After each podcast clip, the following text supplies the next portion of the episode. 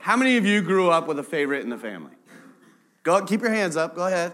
Keep your hands up. Some of y'all are the favorite, okay?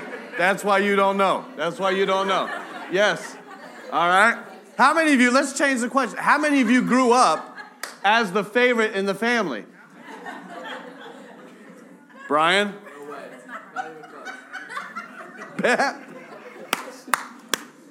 we got a front row of favorites over here.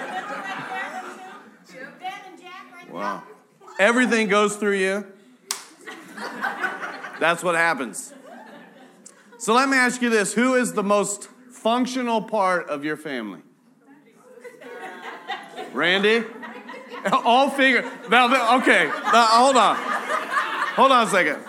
I said, who is the most functional part of your family? Everyone here pointed to Randy, and Randy literally went like this. like he didn't even know who he was pointing to. He just didn't want all the fingers on him. He's beat, down. He's beat down, he said.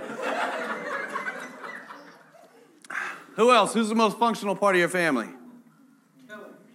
Kelly. Kelly.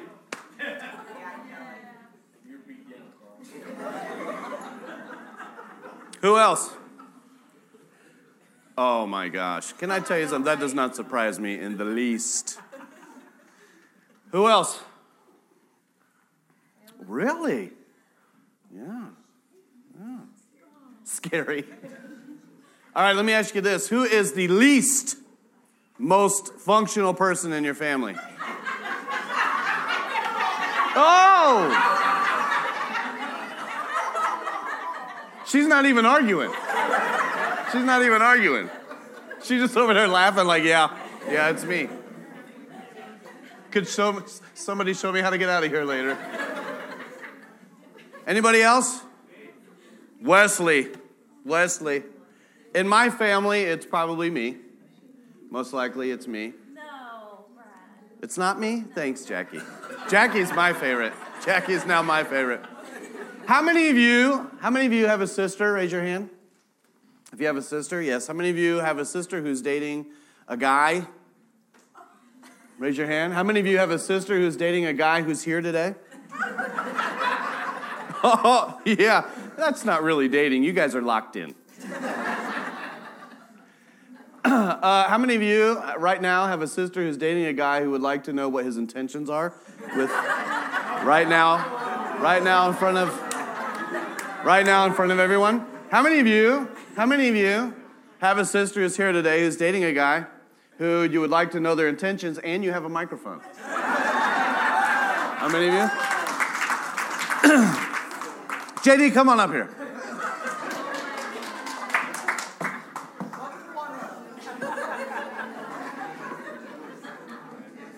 You've been here before. Yeah, you know how this works. Oh, you don't? You don't. That's great because no one else does either. There is no plan for this. Just checking. Checking. Can you all hear me? Everyone can hear me.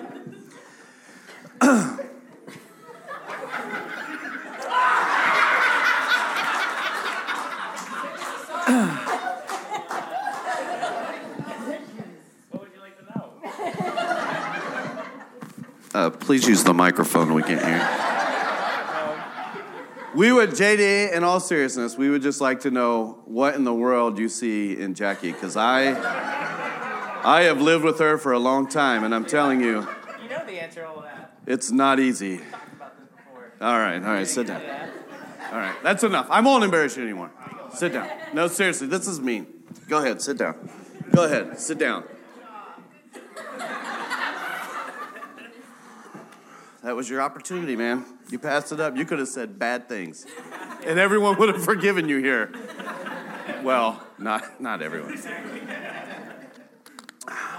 Turn in your Bibles. 1 Timothy chapter 3. Here is the, the truth about family. Family is sometimes very difficult. Family embarrasses you. The truth is, I have known JD for a long, long time. And there is 29 years. Yes. I'm older than I look. It's okay. I did, I got a gray hair this month. I got a gray hair. It's in my beard. I won't pluck it because I only have about four hairs down here, Steve. So I'm not. I'm not. Oh, thank you, Jack. Then you. The, oh, I'm sorry. so, what we're talking about is the fact that here are a group of men and women who are disciples of Jesus Christ who have become family. They have gone through things that have brought them together and brought them tighter. There's a reason why, flowing from that tradition, we today call each other brothers and sisters in Christ. There's a reason why, coming from that tradition, we look at each other and we talk about things like intimacy and we talk about things like vulnerability and we talk about the idea that you have to be open and present in your moment so that people around you can learn from that and be a part of that and can adapt to their situation because of what Jesus has brought you through. We talk about all of those things because the most fundamental part of being brothers and sisters in Christ, of gathering together in one place, is that you understand that we are indeed family. And we talked about the fact that even in our relationships, there are moments that Scripture tells us that we must mourn with one another. But there are also moments where we must rejoice with one another.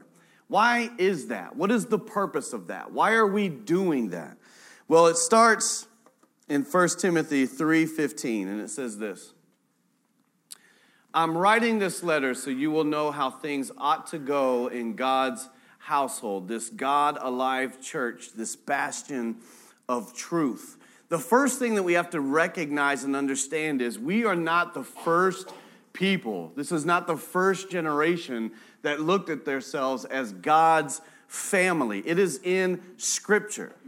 The church is God's family. That's why we call each other brothers and sisters in Christ. And there's some things that we have to automatically understand. The first one is that we're not all going to get along. Not everyone wants to do church like you do, or that thinks that church should feel like you think it should feel. Not everyone is going to want this color of wall or carpet or chairs that are these un- this uncomfortable. I have been in churches that argued about things like pews and worship songs and how long the pastor should preach or what it should sound like. I've, I've been in churches that held votes for things as simple as what kind of candy we should give out. And we can laugh at that and mock at that, but the truth is that that's family, right? That's, that's what we tend to do. We, we bring importance or we bring value to things that are completely invaluable. And we take value away from things that we should give complete value to. And so, the one part of, of, of value that we cannot take out of the church is the family, is the fact that we are to be here together, is the fact that we stand up here and we tell moms and dads with brand new babies that we will be there with them and support them and we dedicate ourselves to them. And then in the next breath, we often don't even talk to them or get to know them or care if their child gets a cold. The value of family in a congregation or in a, in a, in a church like this is that when you face hard times or trials or difficulties that you do it together. I can't tell you how many times I have heard said in this place how great it is to feel like when you're going through something, you're not going through it alone. Now, that doesn't mean that you are up in everybody's business, right? It doesn't mean that every single person in here is in the business of every other single person here, but what it means is you are, you are connected to somebody. And if you're not connected to somebody, then we as a congregation are providing you opportunities to get there. That's why we push so heavily in the small groups. And, and I'm proud to tell you that at One Love Church, almost 70% of the people who go to One Love Church, and we have about 200 people who go to church here, almost 70% of those people end up in a group. How cool is that? We got groups right now that we're begging somebody to put them in their house because there's too many people in the group. It should be really three or four groups. But the fact of the matter is, is we have learned and figured out as a people that that's where community happens, right? That's where I first got to know Stone, who took me to this beautiful little Mexican place where I thought for sure I was going to die. Right, Stone? What's the name of that place? I don't even know how to say that. But the fact of the matter is, it's the best Mexican I've had in my life. Like, literally, I left there and I thought to myself, I could die right here and I'd be happy. In the arms of Stone. Happy. But I didn't know Stone before our group, right, Stone? Those relationships build in those times and those moments where you get together and learn and know each other. That's family. That's important. Look at, look at Romans chapter 15, verses 6 and 7. May our dependably steady and warmly personal God develop maturity in you. Why? So that you get along with each other as well as Jesus gets along with us all. Isn't that incredible? May our dependably steady and warmly personal God. What's he saying there? Remember the God who came and sent his son? Do you remember that moment that just happened, right? The resurrection of Christ. Why did he do that? Because he wants to be involved with your life. He wants you to be involved with what he wants to do through you. That love connection is deeply intimate and personal. It is family. And our Father, right? We call him our Father, our Heavenly Father is so incredibly concerned with your spiritual maturity. Why? So that you can get along with each other. Like Christ got along with us. Look, look how it continues. Then we will be a choir. Not our voices only, but our very lives singing in harmony in a stunning anthem to the God and Father of our Master Jesus. How cool is that? You know, we don't have a choir at One Love. We had a choir of one this morning, and she did a beautiful job.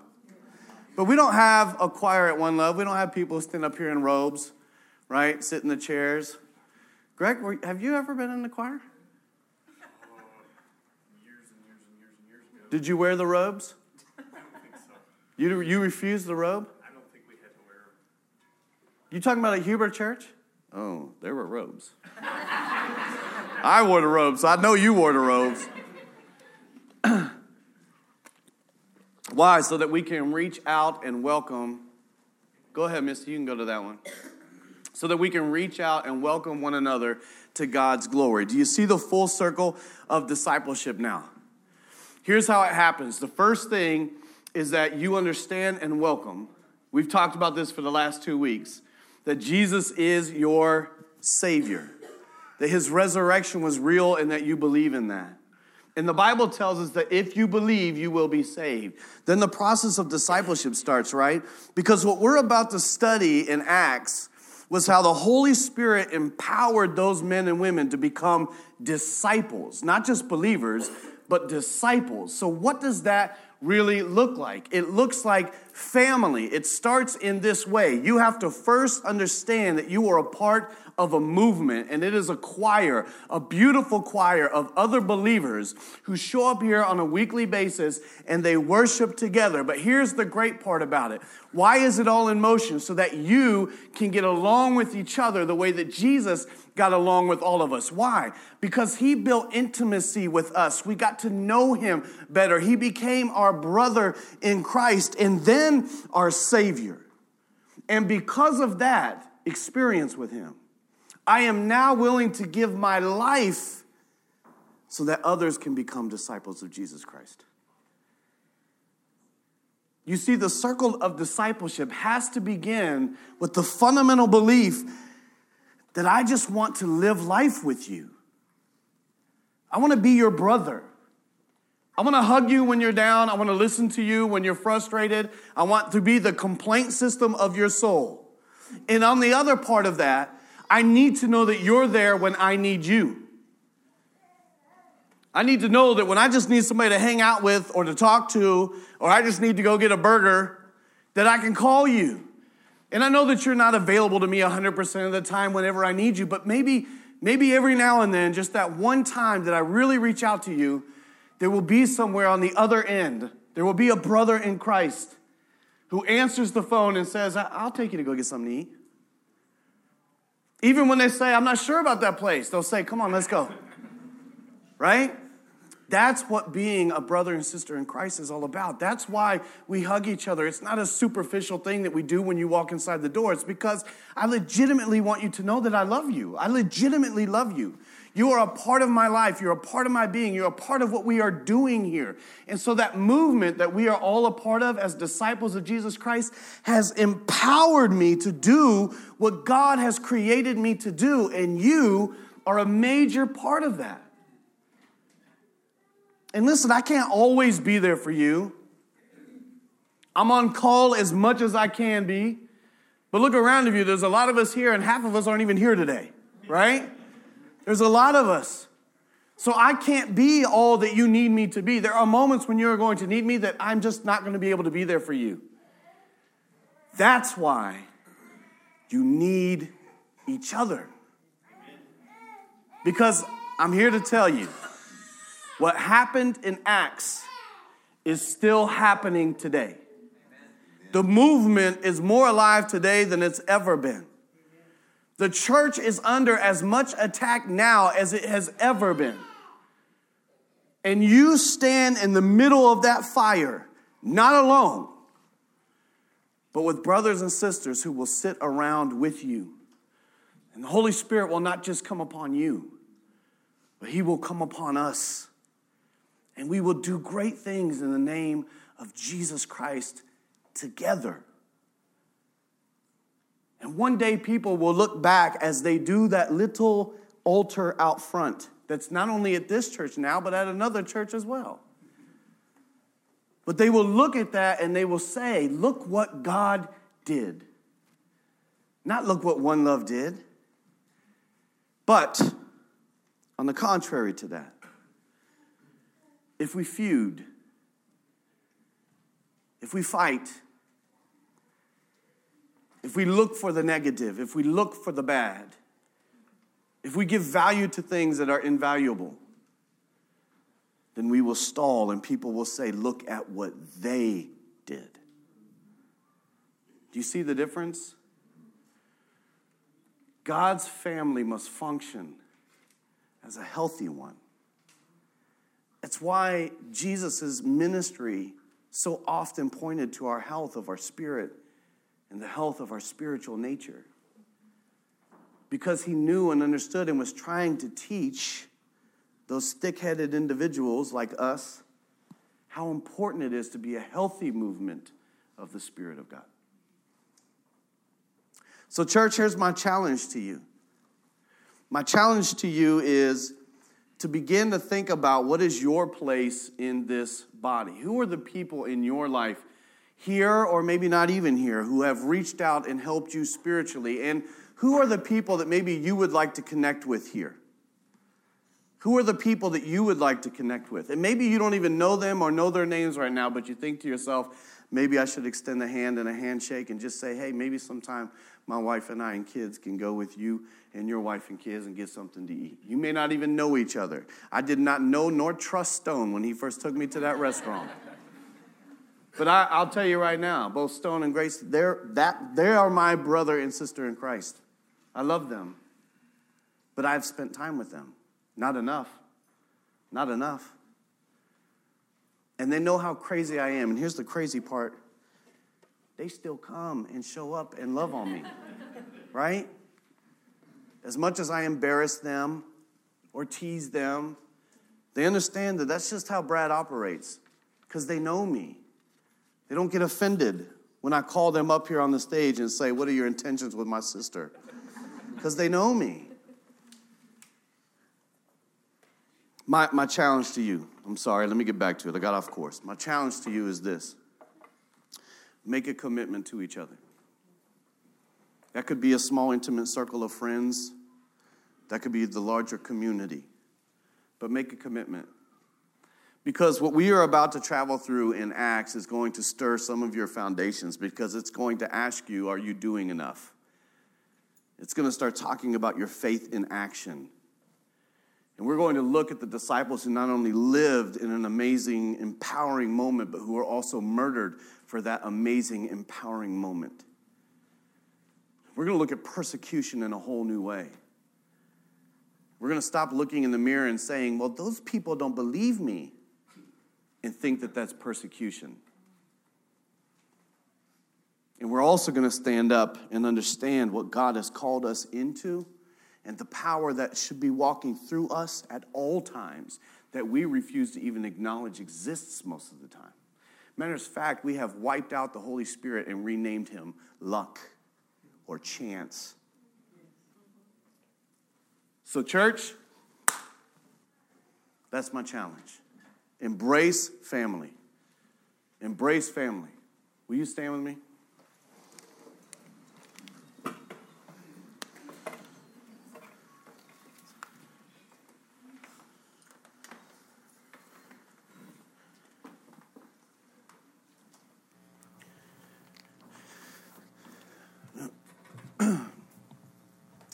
This is the difficult part about all this. Some of you grew up in a not so good family. Some of you grew up without a dad or maybe without a mom. Some of you grew up and you can't understand family or family has been a challenge for you. And so here's what I want to encourage you with. I want to encourage you by telling you this that you're not going to find the perfect family here. And the expectation for you to be a perfect family member here, I know is just a, a crazy expectation. The truth of it is, it's the effort that you put in that is important. You know, we tell people all the time, Jesus didn't make you a Christian at a perfect moment in your life. He's not going to ask you to become a participant as a disciple at a perfect moment in your life. But what he is going to say is, I will, if you trust me, equip you to be exactly who you need to be in the family that I have put you in. And that's a completely different promise altogether. Because, church, I tell you right now, I know the weight that lays on believers, and I know what it means to read that Bible and to think how perfect your lifestyle has got to be. But I also read the true promises in there, not the false ones that people put in your ear, but the true promises, like the ones who say that I will be with you, I will bring you peace and freedom. Those promises that say you will have a new heart, the breath of life that will come into your body. I listen to the prophets who came before us who dictate to us things like this You will be a mighty movement of believers. And I pray for moments like we're going to talk about in Acts where the Holy Spirit just lays upon us and does mighty things through us, things that we don't even understand. We'll get to that. But here's what I know I know that no matter where we go, no matter what we talk about, no matter what we do, we do it together. No matter where we move, we do it together. So, in the, in the spirit of that, our brother Mike Adkins lost his brother yesterday, Mike? Mike Marshall, I'm sorry. I was thinking of you, Mike, sorry. Mike Marshall lost his brother, was it yesterday? Wednesday. Wednesday. He had cancer. so here's what I'd like to do let's just pray for his family. And that's how we'll close the service today, and then we'll have a little bit more worship and, and we'll get out of here. But I want you to know before we do that, that if you could keep his family in your prayers for the week, we all know how difficult that is. Um, so if you could keep him in your prayers, I'd appreciate that. Let's pray. Heavenly Father, we thank you for Mike and for Valerie and for their family. We thank you, Father, for relationships and family. We thank you, God, for the embarrassing times and the good times and the fun times and the times of rejoicing. But God, we also thank you for the times of mourning where, as a family, we can come together and pray for our brother who has lost his. And God, pray that you would comfort them and that they would know if there's anything we can do, that, Father, you would lay it on their heart to ask us. God, we do it because we love them as our brother and sister in Christ. And we thank you for all that you are going to do. It's in Jesus' name that we pray. Amen. Amen. Let's worship.